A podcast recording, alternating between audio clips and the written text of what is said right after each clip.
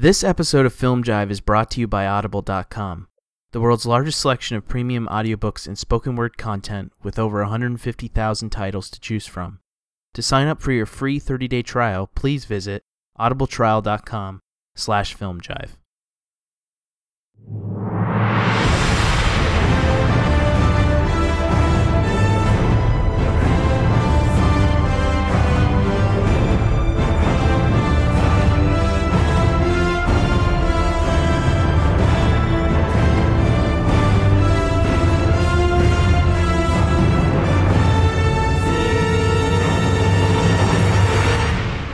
Hello and welcome to the Film Jive podcast. We are recording this episode on January 4th, 2015. My name is Zach. And I'm Nick.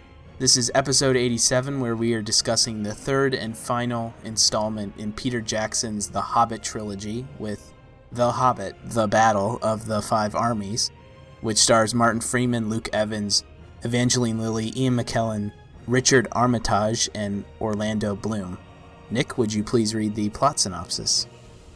Having reclaimed Erebor and vast treasures from the dragon Smaug, Thorin Oakenshield sacrifices legion and honour in seeking the Arkenstone. Despite Smaug's fiery wrath upon Lake Town and the desperate attempts by Bilbo Baggins to make him see reason.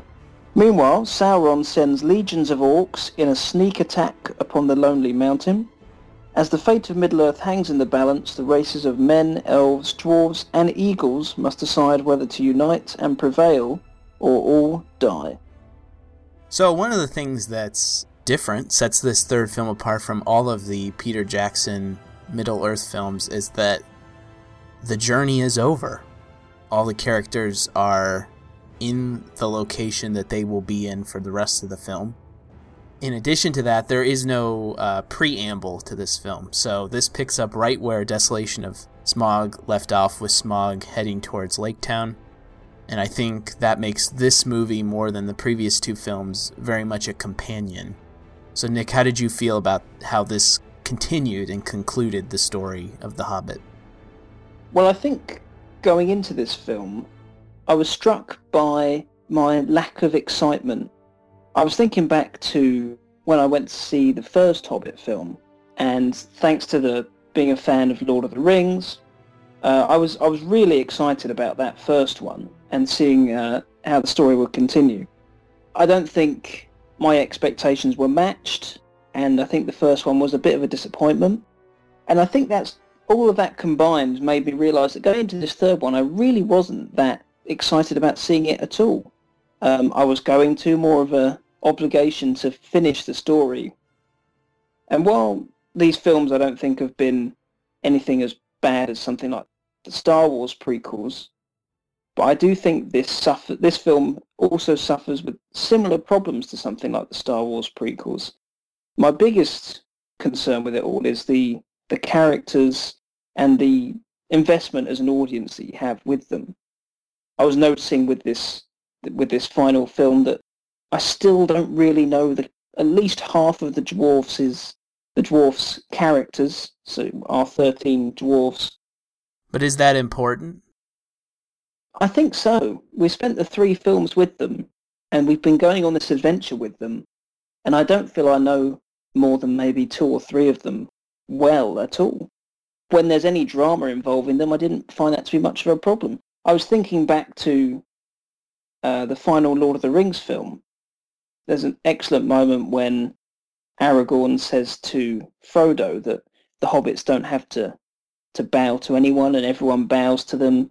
And that got me a bit choked up. That's a moment where you've been with these characters on this journey, you've invested in them. I thought it was a great moment at the end of that trilogy, showing you how much you connect with these characters. The dwarfs barely got a a goodbye at all.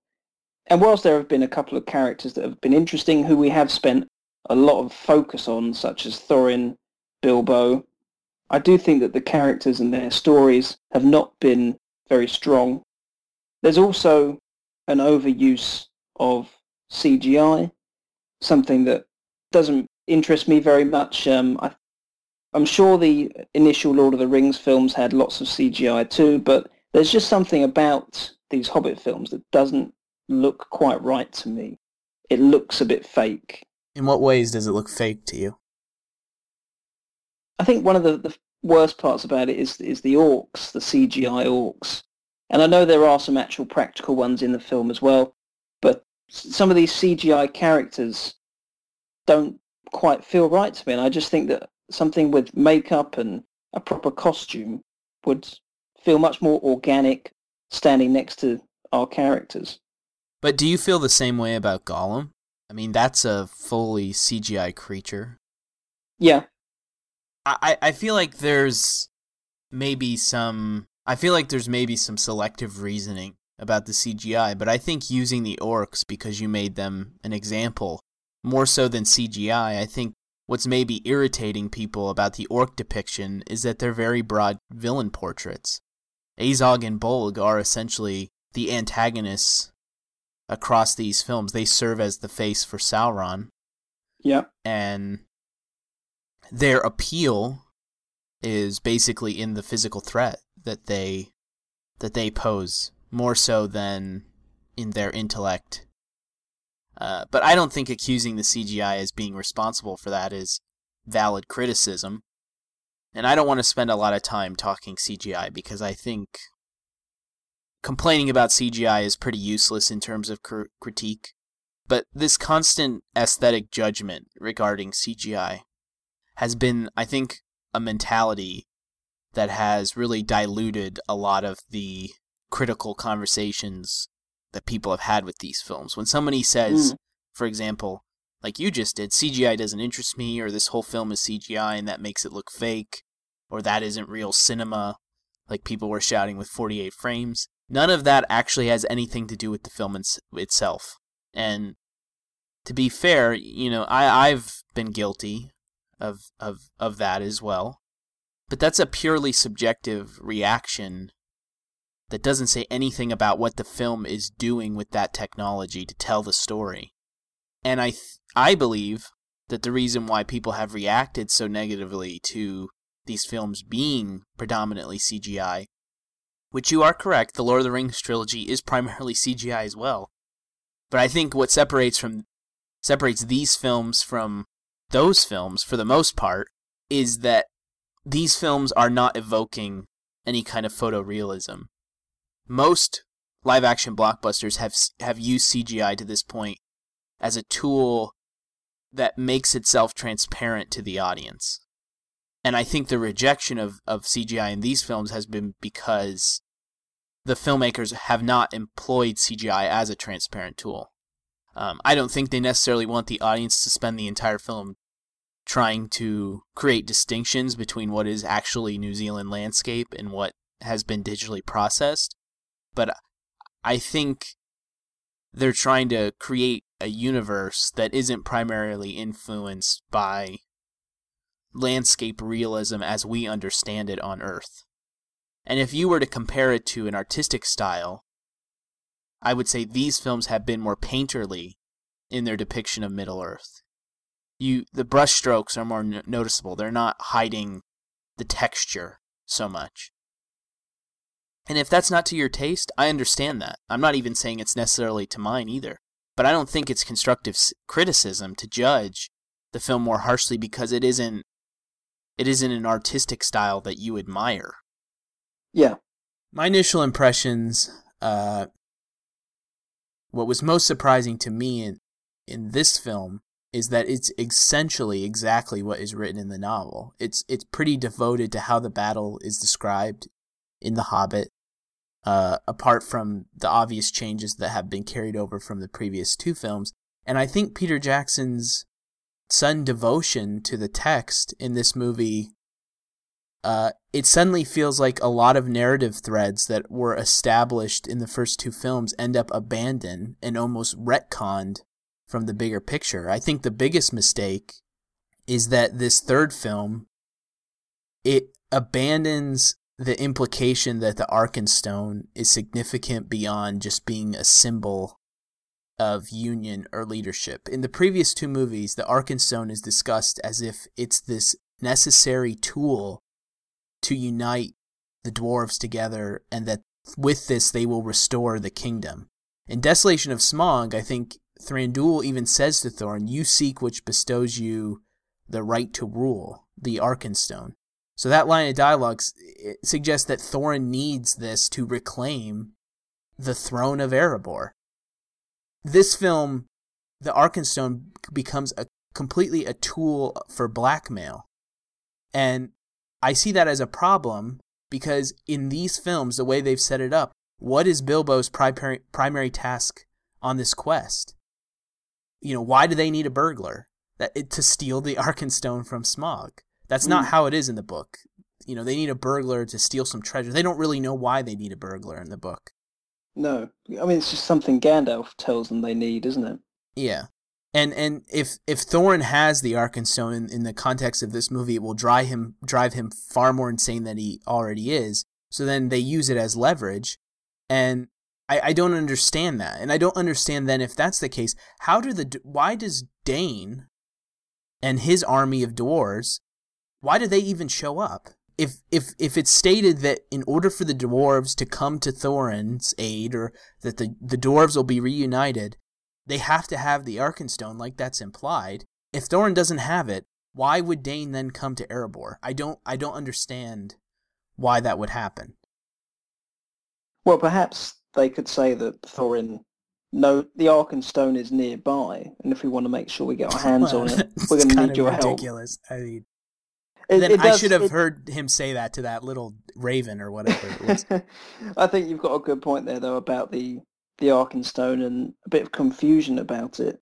And so, so in the book, I haven't read that for a long time. Um, Bilbo is he's hired as a burglar because all they're planning to do is to steal the Arkenstone from Smaug. They're, they're not interested in taking the mountain back. No, in the book, the Arkenstone is more of a symbol for the dwarves, but they don't. It's not why they're going on the quest. They are going on the quest, as I remember it, to, to get gold. Well, to re- get gold and reclaim the kingdom. Right, and that's what they were talking about in the first and and maybe the, like you said the second film was they were trying to give more of a meaning to these dwarfs' mission rather than just trying to get rich and it, it's honestly it's actually it makes more sense it approves improves upon the story in the book it's not just about stealing gold anymore it's about helping in the case of these films it gives greater purpose to bilbo's presence because it's about helping the dwarves reclaim the reclaim their home yeah and that's an underlying theme from film one that i do think is one of the best decisions that was made in this trilogy and it's not completely abandoned. And I'll talk about that later. Uh, I think it's well integrated elsewhere, but that kind of gets abandoned in relationship to the dwarves. And the flaw with all of this in the context of the story is that it presupposes that Bilbo's on the quest because they need the Arkenstone. So if they don't need the Arkenstone, if the Mar- Arkenstone ends up just being a MacGuffin, which at this point is what it is. I mean, I'm who knows? Maybe the in, in the extended edition it'll clear all of this up and everything. Not that I care about that, but by making it a MacGuffin, it undermines the entire quest. It undermines Bilbo's presence in all of this. It is a completely botched element that has been a huge. It's it's basically been the motivator for the whole film in in the, in this adaptation, not in the book. In these films, the Arkenstone has been the most important thing that the dwarves have been striving for. And by completely ignoring it in this third film, all this exposition, all this implication, by not seeing that through in some way, and it just becoming a way to create leverage between Thorin and the men and the elves, it ruins the story of these films in a way. Mm. How did you feel about um, how they depicted Thorin's dragon sickness and how that was all resolved? Uh, interesting. It's a little bit unusual, uh, which may might have been a credit to this film to do something a little bit outside the box. I thought Richard Armitage was was pretty strong as as the warped Thorin. Uh, I mean, he became a pretty despicable character in this film. He's almost a villain of the piece, certainly for the first half of the film, as he starts becoming jealous and protective of of the mountain and seal himself inside it. There was the particular scene where he was walking on was it liquid gold and he sort of sinks into it? It's the gold that has um it has reshaped itself after they melted the oh yes they statue and desolation. Yeah. Yeah and he's walking across that. I mean i thought that was interesting and, and fairly well done. What were your thoughts? I don't think it really makes any sense. It's fine that he gets dragon sickness. Which which um remind me that is has the dragon cursed the gold, or is this just something that is this well, just getting? I don't know how it's worked in the book. In these films, though, and I don't know. I I did watch the extended editions of the previous two movies, and I don't know. I don't really recall what's in the theatrical cuts, but in these films, it's been suggested that the dragon sickness is this hereditary disease within the, the bloodline of Durin that Thorin and his father and his grandfather oh, right. all come from. So it just relates to Thorin. Yeah, I don't I don't buy that. But I think the one thing that the book doesn't do is it doesn't ever show you what's happening with Thorin and the other dwarves in Erebor. So when you read the book, you're just getting the action of the battle. You don't know what's happening inside. Now, obviously, because you're making a film, you can't do that. If for some reason we just, the battle started and then we didn't know what the hell was going on for the next hour with Thorin, and then Thorin and the dwarves came charging out, everybody in the audience would be like, what the hell is going on? Mm.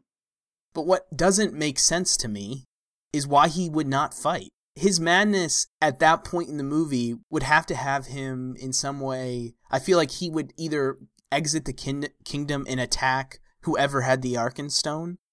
It doesn't make sense from the perspective of the other dwarves, who in no way would never not go out and fight. The characters that we have seen through these two movies, those 12 or 13 characters, they're not just going to stand there and do nothing for an hour. So the whole way that it goes about exploring the dragon sickness just felt really nonsensical to me. Now, yeah, there's some interesting. Uh, one of the things that I did really like was how at certain times Smaug's voice would be projected through Thorin. He would start sounding like the dragon. You know, it's kind of an interesting audible device. Um, but going back to Dain, because I think Dain's arrival is just really bizarre. What also confuses me is if Thorin has dragon sickness, then why would he be happy about Dain and the other other dwarves showing up? When Dain is the successor to the throne if Thorin were to die. Well, I, I think Thorin would assume he's the king and he's going to survive, and that means he's in charge and no one can take the Arkenstone or the gold away from him.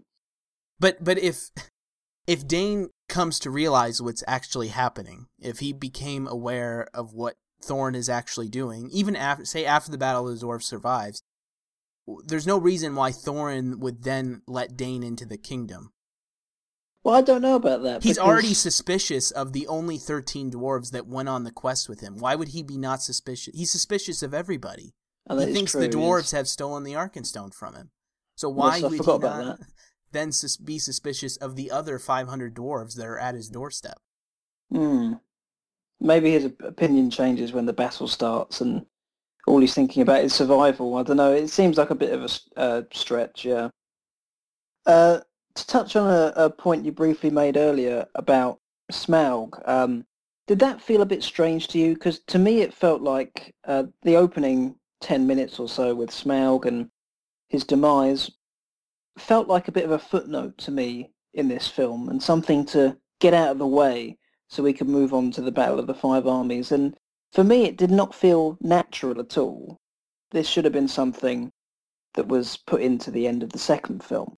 To, to have it over so quickly felt really odd to me. What, what were your thoughts on it? I actually really loved that set piece.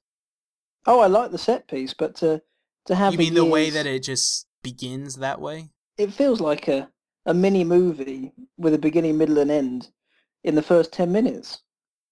I don't know. I, I'd have to rewatch it to know how, in relationship to film two, whether the decision to cut before was a wise decision or not. At least when I saw it in the theater, I was sort of caught off guard, but very relieved to see that, like, okay, I'm not going to get 10 minutes of exposition that r- explain what I just spent six hours of watching. We're just thrust back into where we right where we left off, which has ne- never happens in these Peter Jackson movies. We always open with some minute, 10 minute sequence that reestablishes the motivations and the exposition of the quest. Mm-hmm. I remember people complaining in film two because Thorin and Gandalf meeting at the Prancing Pony and this being a 10 minute sequence that explained things that we already knew. Yeah. Well, in this case, they don't do that. They assume that you saw film two and that you're going to understand what's happening in film three. But more than anything else, it's just a reminder that Smaug is probably the crowning achievement of this entire exercise of making these three movies.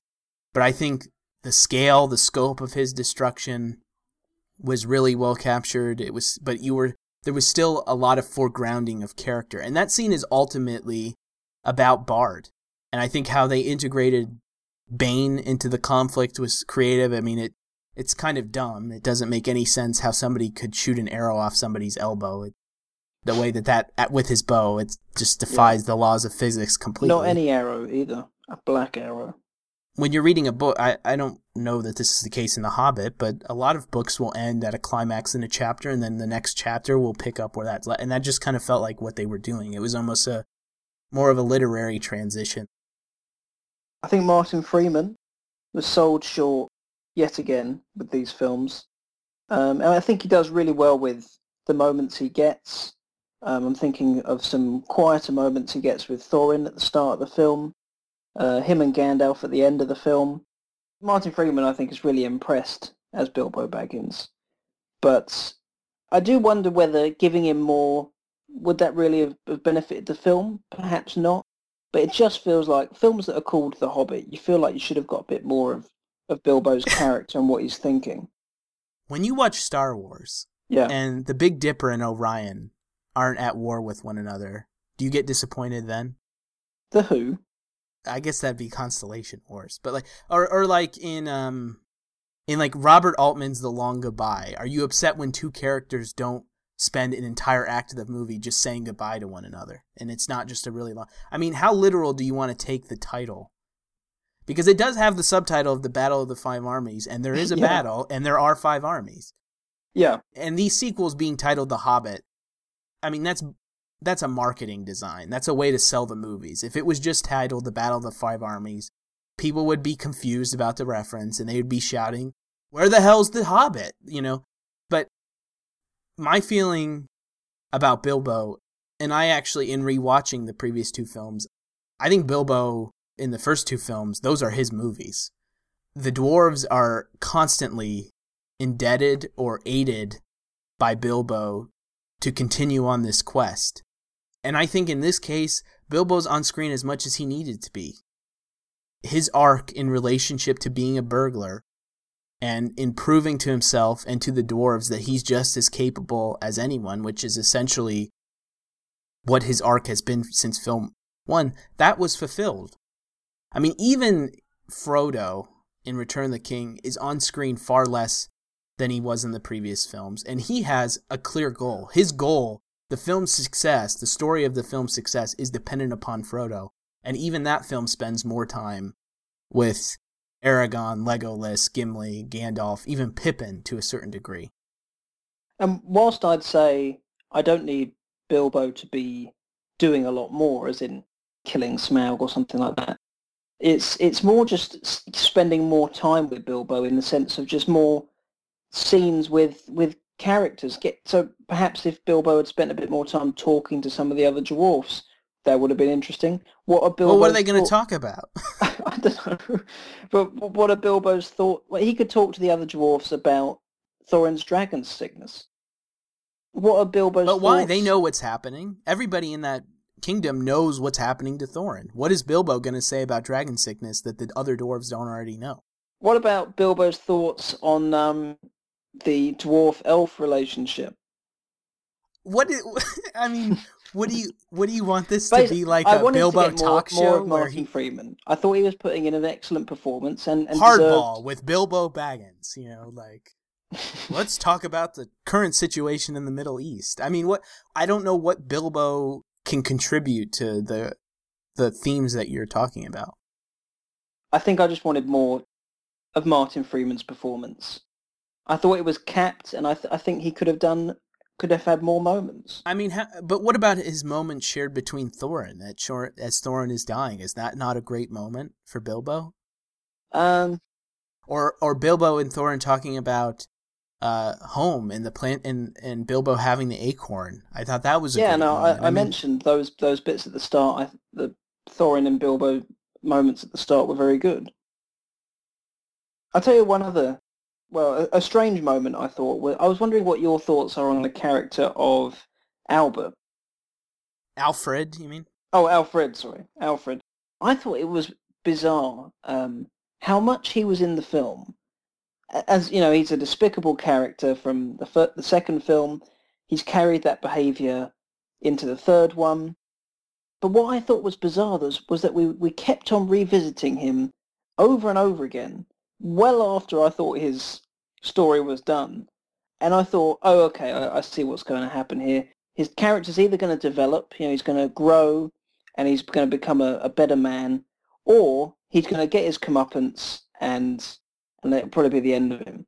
Uh, neither of those things happened, and it just it just carried on. He just kept on being a despicable character of no use to anyone. I actually no, found he's, it he, frustrating. He has a use.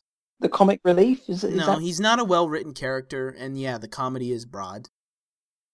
But that, I mean, would anybody expect anything more from Peter Jackson? Every not particularly, but comedic it... stroke is broad. But he serves a purpose in that he is opposed directly to Bard. I mean, he's used as a way to define Bard and to show and really flesh out the contrast between Bard and Thor- Thorin. As Thorin is undergoing dragon sickness and turning his back, Bard is doing the exact opposite. And and because Alfred is is stealing the gold and avoiding the fight, in a way, he's doing exactly what Thorin is doing in that moment. I think Alfred is it a stupid character? Yeah. I mean, they could have probably developed a character that was more interesting, but him being as despicable as he is, I think, is necessary to kind of elevating Bard. I mean, Bard is a a character that doesn't have much to do in Tolkien's text. He's not somebody we really learn that much about. And I think Alfred is shown is used to show the the heroism of that character. I just found it a bit repetitive and uh, tiresome. But he's gone by the middle of Act Two. I mean, he runs off in his uh, lady outfit, yeah. and we don't see him again. And apparently, I read somewhere that there is a scene where he does get his comeuppance. Oh, I just I felt like there was something missing there, and I, I imagine it's been cut.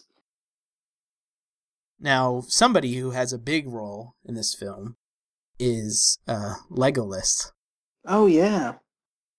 And I want to talk about Legolas because I think here more than ever it's fair to critique how Peter Jackson has used Leg- Legolas within within this story. And I felt after this film Legolas has become a character that is nothing more than a gimmick. It's gone to such extremes that it's almost become parody. And I think in this film more than ever, there's a lot of instances of that. And it wouldn't and it wouldn't be something I would complain about because it is Peter Jackson basically being a showman, which I admire. But nothing that Legolas does in this film contributes to the story in any way. His fight with Bolg after he rescues Tauriel is such a waste of time. It does nothing to develop anybody's arc at all. It would have just been so much more economical if Bolg died, you know, after falling off the cliff with Tauriel or something, it, or if Bolg did kill Kili, but Kili got the upper hand of Bolg right at the end and just disposed of that. Like in many ways, it ends up distracting from the the fight between Thorin and Azog, which does have thematic relevance. And I feel like it's just because they need something for Legolas to do in these films. So they invent all of these extreme set pieces that don't really do much. And I mean that's that shot. I, I don't like to pick on these things because they're I don't that it's a matter of subjectivity, but that shot of him climbing up those floating rocks. I mean, was that just not ridiculous? Oh yeah, yeah. For me, that that plays into the unbelievable, uh, and it's not just CGI, but it's also this this approach to modern Hollywood blockbusters. Um, that if you look, uh, I, I hate to keep comparing to Lord of the Rings, but when you look at the action that Legolas does in the Lord of the Rings films compared to what he's doing in the Hobbit films, it's he's he's so much more extreme and. Uh, well, I don't know about that. I, I can remember the Oh, there his is the, big the moment in elephant Return of the King with the element that's pretty extreme. Yeah, Um, that's true. which in many ways they re they replicate in his uh the sequence with the tower and the and the troll and using the tower to kind of push him forward. oh forward yeah, which is just a whole other kind of yeah. I don't know. Do I just? I wonder if I'm just being nostalgic about Lord of the Rings, but I just feel like. Um, I mean, it, I'm also reminded of something like the Indiana Jones films are a good comparison in terms of the the recent one and the original ones, and the action you get in the original films will be a you know a car chase or something like that. It all feels and looks real because the majority of it is. But then you look at something like in the modern film, there's they're driving cars along cliff edges that look clearly fake, very artificial, and and it just doesn't quite feel right or, or believable to me. And I know that we're dealing with fantasy films here, so of course it's always going to look a bit um, otherworldly. But I, that Legolas moment, walking up the step, running up the rocks in midair, sort of surfing a tower and so on, is all a bit. It, it just makes me roll my eyes a bit, and I get a bit disconnected with the film. and the other thing with Legolas uh that I thought was kind of confusing was his final scene with uh Thranduil. And and what I don't understand is if so much of their conflict with one another and Thranduil being such a cold character is around is is constructed so much around Legolas's mother. Why would we not know about that much sooner? like it Yes, seems like such an afterthought. Give us a lot of information about it, do they? No. we find out that in this um, in this third film that he obviously had a mother who because Thranduil's his father, right? Yes. Yeah. We find out that he had a mother and that she was kidnapped and taken to this dark castle. Am I right? Uh, perhaps I don't actually remember that. I think she was taken prison. Do you remember he goes to visit a the sort of Oh out- no no no! That's Mount outpost Gunda. That's Mount Gundabad. Yeah, She was taken there. I think so. I think she was Oh, okay. kidnapped and taken I don't. Yeah, that could be. I don't remember that dialogue, but I do remember him talking about his mother to Tauriel. In that movie. Yeah, I think she was taken there, and and and it just uh, it opens a new story thread, which you think we're gonna learn much more about, but we don't.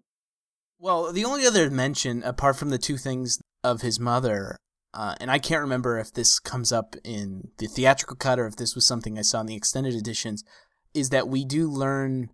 Well, we don't really learn, but I think you can make the assumption that uh, the diamonds that the dwarves have that Thranduil wants are diamonds that belong to his wife, and that's why he's so adamant about getting these diamonds. But I don't think if you watch the theatrical films, you would have any idea that that's why he wants those diamonds. Mm. Which, if you're just going to remove all of that information in the theatrical cuts, you might as well just cut all of that out entirely from Yeah. the film because it doesn't. When you're watching these, it doesn't really make sense why Thranduil is obsessed with these diamonds. It makes it sound like he is just motivated by greed. Yeah. Well, it's similar to the dwarfs, I suppose. And uh, initially, you think they're going there for gold, but in the film, they've developed that Arkenstone. hmm The importance of that. How did you feel about the uh, how the the Tauriel and Kili romance saw its way through? Didn't really do it for me. I I think both of those guys are, are good actors, and um, I thought their characters were interesting. They're hot. Yeah. Apparently, if you're if you're a hot dwarf, then you really are in trouble in this film because uh, not many of them make it. Well, all the dwarves are hot. Their relationship didn't do it for me, though. I mean, from the from the start, I always thought it was a bit odd how they um how they liked it, how they suddenly uh, fell in love, and I think um, Ke- one of Kili's first lines to Tauriel is something about I could have anything down my trousers, and I, I don't think that's a very good pickup line, and I'm surprised it did it for Tauriel. Well, I, I but I think she likes uh maybe the the crassness of of that comment. Yeah.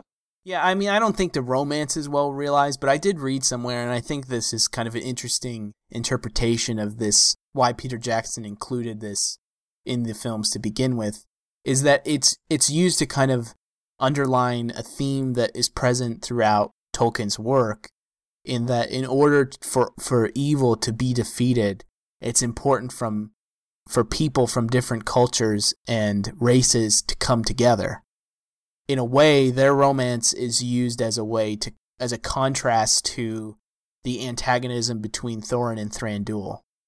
That here you have two characters that can't set aside the racial differences and come together, but you do have Tauriel and Kili, even though I think it's been clear from from the beginning that their romance was never going to actually be fulfilled. You weren't going to leave the end of film three with some steamy sex scene between Tauriel and Kili. Although I wouldn't mind that for the extended edition. fit that in somewhere. Yeah. Where I do think the movie does kind of see it through well is using the death of Kili and Tauriel's grief as a way to motivate a change in Thranduil in a way. I actually think his their scene together at the end. Uh, maybe the dialogue's not the greatest, you know, why does it hurt so much? But I think how Thranduil responds to her in relationship to how he's treated her throughout the whole series as being very just nasty. But I think that shift in how he treats her in that moment is important to motivating that his character is maybe going is like opening up the shell a little bit. Mm. Along with Legolas leaving him. Which I wanted to ask what you what you made of the the Aragorn reference.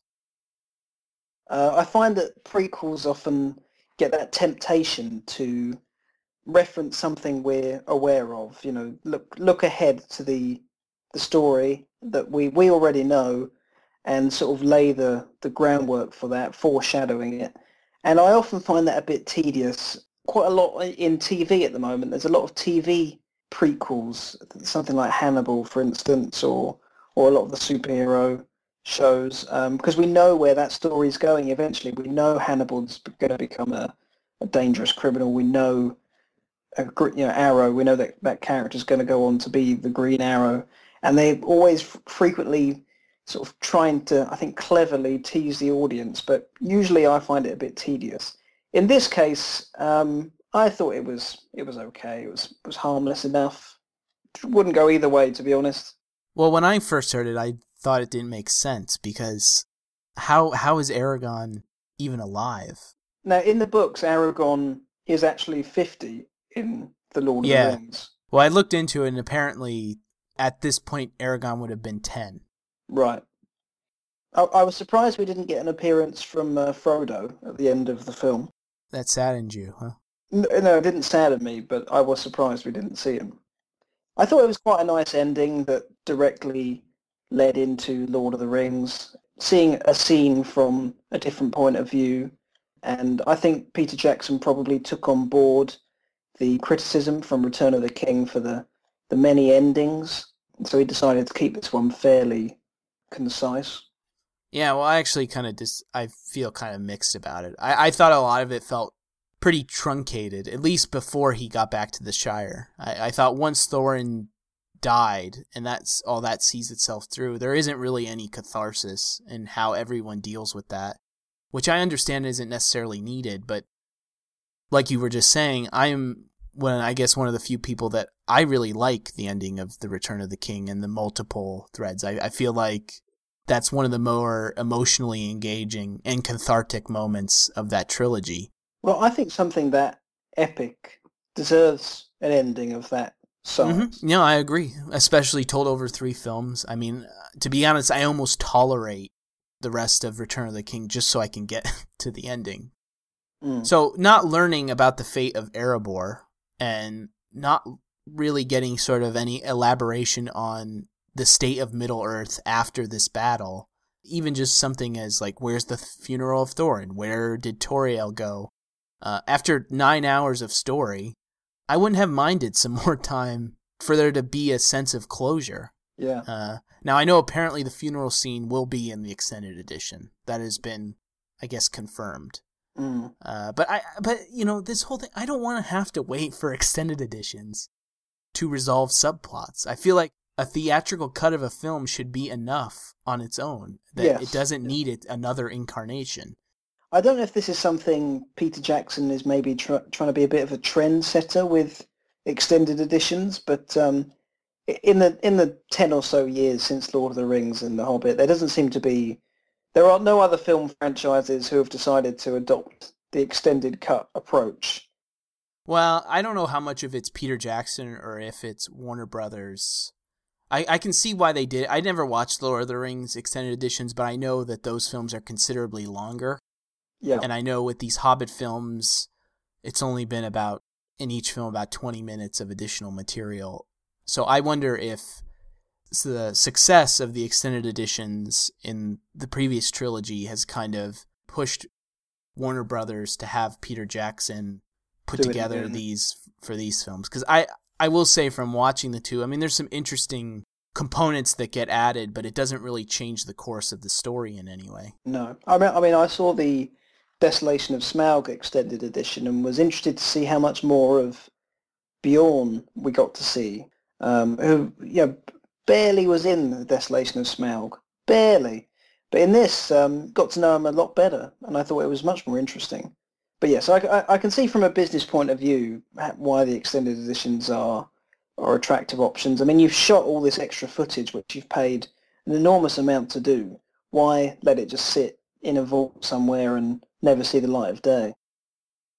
Now, I, I think where the ending is really strong is Bilbo returning to the Shire.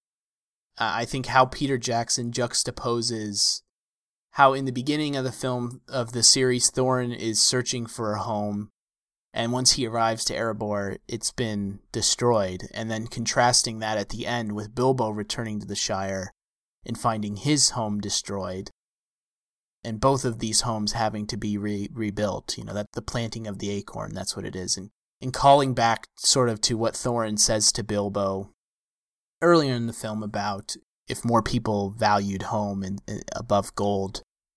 I think he says something like the world would be a merrier place or something like that.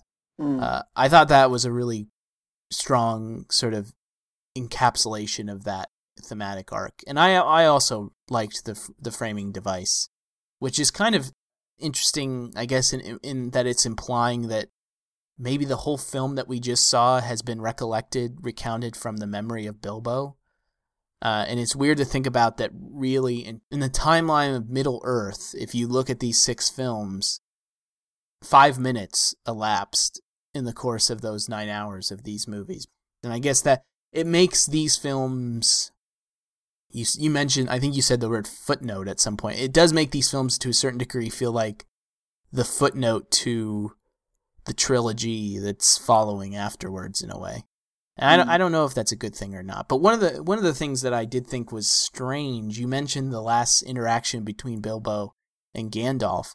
I don't understand how Bilbo how I'm sorry, how Gandalf knows that Bilbo found a ring. Yes, that was a bit um, a bit odd because I was always under the impression in the first Lord of the Rings film that Gandalf was surprised when Bilbo vanished at his hundredth and eleventh birthday, and that's when he confronted him and found out about the ring. No, no, he knows that he has the ring. But I don't think Gandalf realizes that it's the one the ring. ring. He just so I mean at the, the end of the Hobbit, we now know that Gandalf says, "I know you've had a ring uh, since the Goblin tunnels." Uh, he, he says you can keep it, right? But I always thought in Lord of the Rings that Gandalf didn't know that at all. I, I don't know how it is in the text, but I know in Peter Jackson's films, he knows. See, I, I think what's strange about it is that Gandalf sp- spent so little time with Bilbo really after a certain point in Desolation of Smaug that I don't I don't know how he would be able to deduce that Gan uh, that Bilbo has it because he hasn't observed been there to observe the changes in Bilbo's behavior. Yeah. It's certainly not obvious. And... Well, it seems like it's this retroactive addition to bridge the gap between the two films rather than it, how it makes sense in the narrative of, of these films. It's there because, like we were talking about with Fellowship, it's there because in the timeline, it, it validates how he knows about the ring in Fellowship. He still doesn't know it's the ring, but he knows that Bilbo has one of the rings of power. But why does he need to know that? I don't know. I, I and why, I mean, and just, how did he figure it out? We, I, I think that there was. That no it's lazy shorthand. That. I think it's a way to I don't. I, I read an interview with Peter Jackson and Philippa Boyens, and they mentioned this scene specifically, and it seemed like they wanted it because it created some tension that wouldn't have been there between Bilbo and Gandalf anyway, and because it's very important because Bilbo lies to Gandalf because he says he didn't find anything. Right. Which I think is meant to be quite alarming. now, what did you think of the? uh We haven't really talked about the battle itself. True. How? What did you think of the battle? It certainly was quite a spectacle. Pretty impressive. I have to say the dwarfs on the or Billy Connolly on the uh, was it? It was a giant pig, wasn't it? A war pig. Yeah. That was pretty funny. I did like the orcs, the the orc leader directing his his troops using uh, you know sort of a the flags. The flags, yeah, the flags on top of the mountain. I thought that showed an intelligence which I didn't think was there initially, but clearly it shows you this is an enemy not to be underestimated. And um, there's been a lot of coordination put into this attack. So I thought that was good. What what what did you think? Oh, can I just add? I, I thought the moment where the the elves jumped over the dwarfs was quite a good one. Probably the best part of the battle. Mm. I've never been a particular fan of how Peter Jackson captures action. Uh, but the one thing I do like about how he approaches photographing uh, battle sequences is that he very much kind of looks at them the way that I feel like a cart a catar- cartographer cartographer. Yeah, uh, he treats the landscapes very much like their maps, which I think is thematically in keeping with how maps play such an important important role in how Tolkien tells the stories he keeps the camera high, it's very wide. You get a very good sense of the geography. And I will say one of the things that this film does do well is that you do have a clear understanding of where the dwarves are in relationship to the elves, in relationship to the orcs. And it's very good in establishing establishing all the different locations that the battle's taking place. The battle in in Arab in the field of Erebor, then you have the attack of Dale, and then you have the attack on Ravenhill. You do it establishes where these locations are in relationship to one another very well. And I do like that as the battle continues, the stakes of the battle remain very high, but it's more intimately fought. You're getting mostly like one on one battle sequences to kind of serve as a way to get be given a, a sense of where who which side is being defeated. And I think one thing that in watching these films and thinking about Lord of the Rings, something that's always been very important, I think, to how Peter Jackson uses the camera is maintaining a, a sense of contrast, and that whether that be like contrasting the size of a character to their environment or a character being larger than another character. I, I do think one thing that I am impressed with the CGI technology in this film is that even within the wide establishing shots, there is that sense. There is that sense that the size of the dwarf army juxtaposed to the elves is in scale considerably different. The forced perspective technology of CGI that Peter Jackson just loves to use has improved a little bit since The Lord of the Rings.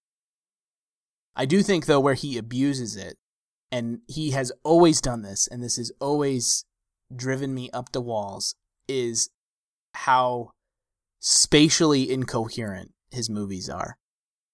Because these environments are all CGI, he can manipulate them however he wants. So he can change the nature of a space whenever it's most convenient for him. For instance, he'll establish the size of a battlefield, and then the battlefield will either will expand or will protract if that's if that benefits him. He's not he doesn't have to follow any kind of architectural logic in that sense.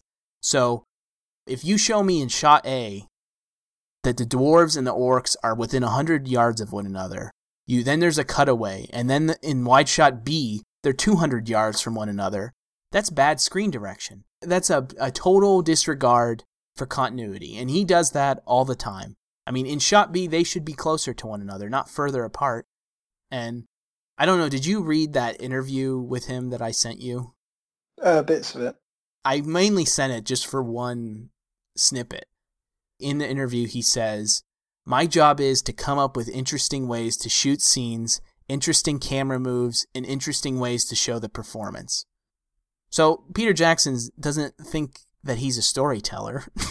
right there, he's talking about, and I know this is taken out of context and it's one quote, but I think it says something about how bombastic the nature of his filmmaking is to a degree. And it, it proves that really his interests are more formal interests. It's more about overcoming some kind of technical issue rather than it is how the story functions. And and and that's I think more than the action of these films, I think the way he photographs action is why sometimes people come out of these films and feel that they're so exhausted. The other thing that's interesting about this movie, just visually, is that I can't think of any of his other movies that take place during the winter. Can you? Uh, no, I don't think so.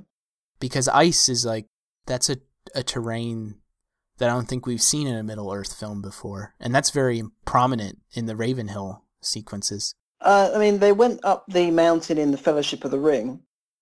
Oh, that's that's true. Yeah, that's more snow. Yeah, mm-hmm. and that was only for sort of ten minutes or so. But uh, yes, that'd probably be it in terms of icy, wintry conditions. Mm-hmm. What do you think of the White Council scene when they rescue Gandalf and Galadriel's appearance. Christopher Lee, by the way, did all of his own stunts in that scene. Wow.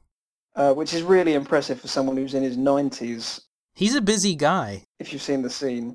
Put out a metal Christmas album. And... Yes. Also, he's an expert in martial arts as well, I found mm. out recently. But that scene, yeah, so I think I was hoping for more from the sort of the conclusion of it in terms of Sauron.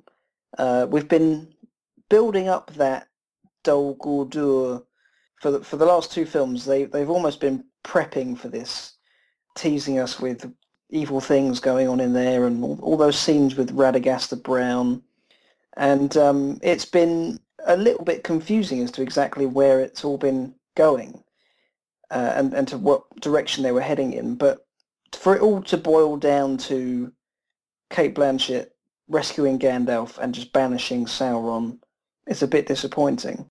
Well, I do think though uh, Saruman's "I'll take care of him" that directly ties to, you know, the point that maybe he starts to turn into an evil force. Yes. Yeah. Uh, the only thing about that scene, I don't understand the Galadriel outburst.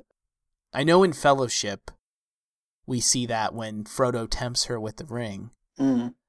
But th- but that has a context, you know. That's like that's that's showing what would happen to her if she did take the ring. The the dark forces that would overcome her if she took the ring. There's no context for that in this film. It like it doesn't have any place within that scene. Like if you if you think about like the themes of light and darkness that exist in all of these movies, they exist in the books it doesn't make any sense why then you would ward off darkness with darkness. That's what just didn't like you're fighting you're fighting evil with evil. And I didn't understand what that was doing. I thought that was one of the the the worst scenes in the film just in terms of it didn't feel like that was realized in a way that made much sense. It just felt like it was there to foreshadow something that would happen in a later movie, but they didn't really think about what the consequences of, of foreshadowing that would be.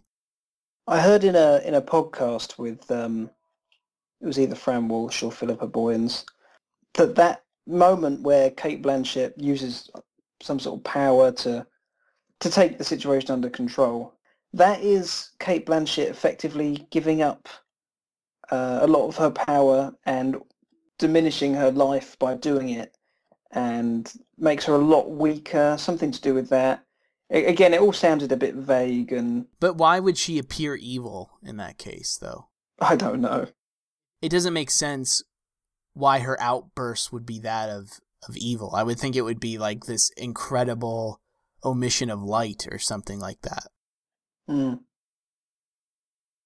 Do you have any closing thoughts regarding how this stands as a trilogy on its own apart from The Lord of the Rings? Um, I think people will, when they revisit them, hopefully, like you were mentioning earlier, appreciate them a bit more. That I think they're always going to live in the shadow of of their sort of compa- the companion trilogy. But uh, there are some really great performances in there and some incredible technical filmmaking uh, work, particularly with the CGI. I'm sure there's some massive advancements in, in there. And some, and I think Martin Freeman and Richard Armitage and Ian McKellen as well are very impressive actors in in these in this trilogy. And like you were mentioning, Smaug really is an incredible creation so there, there are lots of positives there, but for me, there's also just a few nagging negatives and annoyances that I don't remember having with The Lord of the Rings. I'm not sure. I don't think the gap in quality between the two trilogies is is as massive as people seem to think they are. Mm.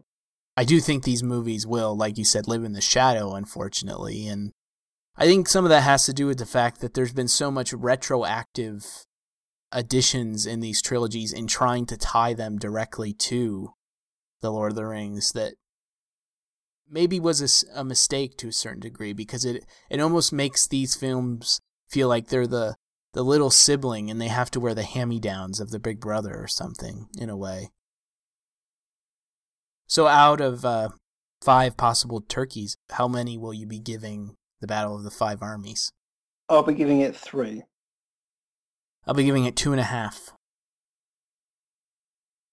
So before we conclude uh, this episode, we did receive an email which comes from Christopher in Nevada, who writes, After just finishing the entire back catalog of episodes, I was surprised to discover that never once were you asked what your earliest cinematic memories were.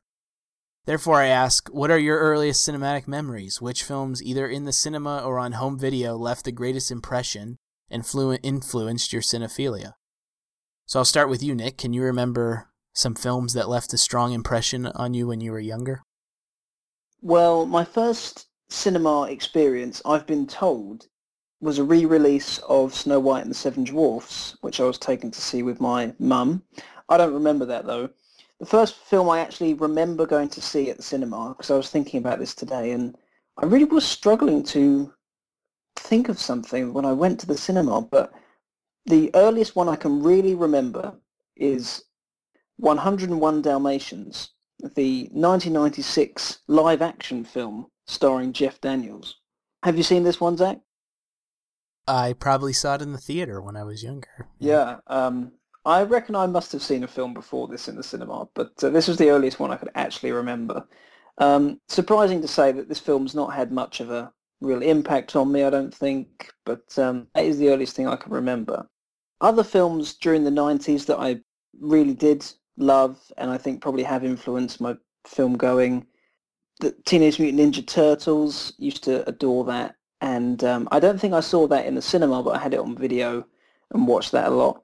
Star Wars, um, Toy Story, Kindergarten Cop. I, I remember I had on uh, VHS. Watched it's not a tumor. Stop whining. I am the potty pooper. Mrs. Doubtfire, The Indian in the Cupboard. Have you ever seen that? No, but I'm aware of it. Yeah. That was one that I don't think is particularly well known, but we just happened to have it on video, so I, I saw that a lot. You still keep an Indian in your cupboard, don't you? uh, the Mask, the Jim Carrey film, uh, Hook. I really uh, enjoyed that when I was younger. And then I also remembered a couple of films I saw when I was definitely too young to see them. War of the Worlds, the original War of the Worlds. I remember seeing that on TV when I was probably 10, maybe 8. Probably, yeah, younger, maybe about 8. And uh, I know I remember there being a scene where the main characters are hiding out in a sort of dilapidated building and an alien creeps in to the building and they turn around and see it and it makes this horrible squealing noise and then runs away. And I remember that absolutely terrifying me when I was younger. Um, I also saw uh, The Terminator well before I should have done. My dad, for some reason, let me watch it with him. I was I was probably seven or eight years old, and there was a sex scene that really confused me, as well as all the violence, which um, I found pretty terrifying at the time. Uh, also, Jurassic Park. I remember being at school wanting to go and see this film in the cinema, but not being allowed to by my mum because she thought it would be too scary for me.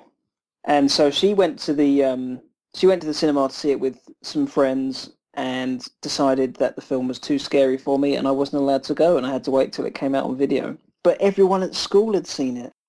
Oh, that was really didn't wasn't very happy about that. Uh, well, kind of like you, I can remember seeing some some Disney re-release stuff when I was probably two or three in the theater. I know 1995 was the year that I kind of started going to the theater on a on a regular basis. So I saw a lot of films from that year: Free Willy, Toy Story, uh, Pocahontas. I remember seeing Casper pretty vividly. Oh yeah, Casper. But I think Babe is the movie that had probably left the strongest impression on me of that group. I think I still watch that movie today, and the "That'll do, pig" line still still tears me up. Uh, what are your thoughts on Pig in the City? Oh, I'm a fan, big fan. I've never seen it. I must get around to watching it. Uh, but but I can remember though the library was really important, uh, which is where I think I became exposed to a lot of classic Hollywood and I think some foreign films as well. For whatever reason, I saw a lot of John Huston's movies when I was pretty young. So, mm-hmm. The Maltese Falcon, The Treasure of the Sierra Madre, Moby Dick, African Queen, The Man Who Would Be King. And I think I kind of chose his films by accident. I think it had more to do with the fact that most of his movies are adaptations. And I know that I was somebody was a child that was always interested in literature that that wasn't in the children's section of the library. So I remember reading The Maltese Falcon and Moby Dick at a pretty young age. So I think I naturally gravitated towards watching the film adaptations. And then the Marx Brothers. Duck Soup was like my favorite movie as a kid growing up. And I think it has something to do with the fact that I identified with their personas. I think I wanted to be one of the Marx Brothers in a way because they they were a little goofy, looking. They weren't the most athletic people in the world, which was different than somebody like Buster Keaton, who I had seen at that point and I liked, but I think I was more in awe of how athletic Buster Keaton was. So with the Marx Brothers, they were they were just they were oh their thing was that they were funny and that they could play the harp or they could play the piano and Groucho could really deliver the the zingers to me, they look like people on, on film that were just kind of goofing off. And I think I tried to emulate that, which I think might have gotten me into some trouble. Next episode, we'll be discussing Francois Truffaut's 1971 romantic drama Two English Girls, starring Jean Pierre Léaud, Kika Markham, and Stacey Tendeter. Film Jive can be reached at filmjive.wordpress.com, Facebook, Stitcher Radio, and iTunes. You can also follow me on Twitter at Wheatley underscore Nick. Are you back on the Twitter? I am. Uh, New Year's resolution was to do more social media, so I'm trying to get back into it. Uh, yeah, so Wheatley, W-H-E-A-T-L-E-Y underscore Nick. You can send all your thoughts and feedback to filmjive at gmail.com. And uh, just to make an announcement now, because it is the new year, I do encourage everyone to begin submitting best of 2014 lists and feedback regarding movies in 2014 because we are going to do a Golden Jive Turkey award episode, but it won't be coming out until the weekend of the Oscars ceremony. So I, I encourage that people begin to do so. We'd love to hear from you. Otherwise, thank you for listening to the Film Jive podcast. Please tune in next episode, and until next time, keep on jiving.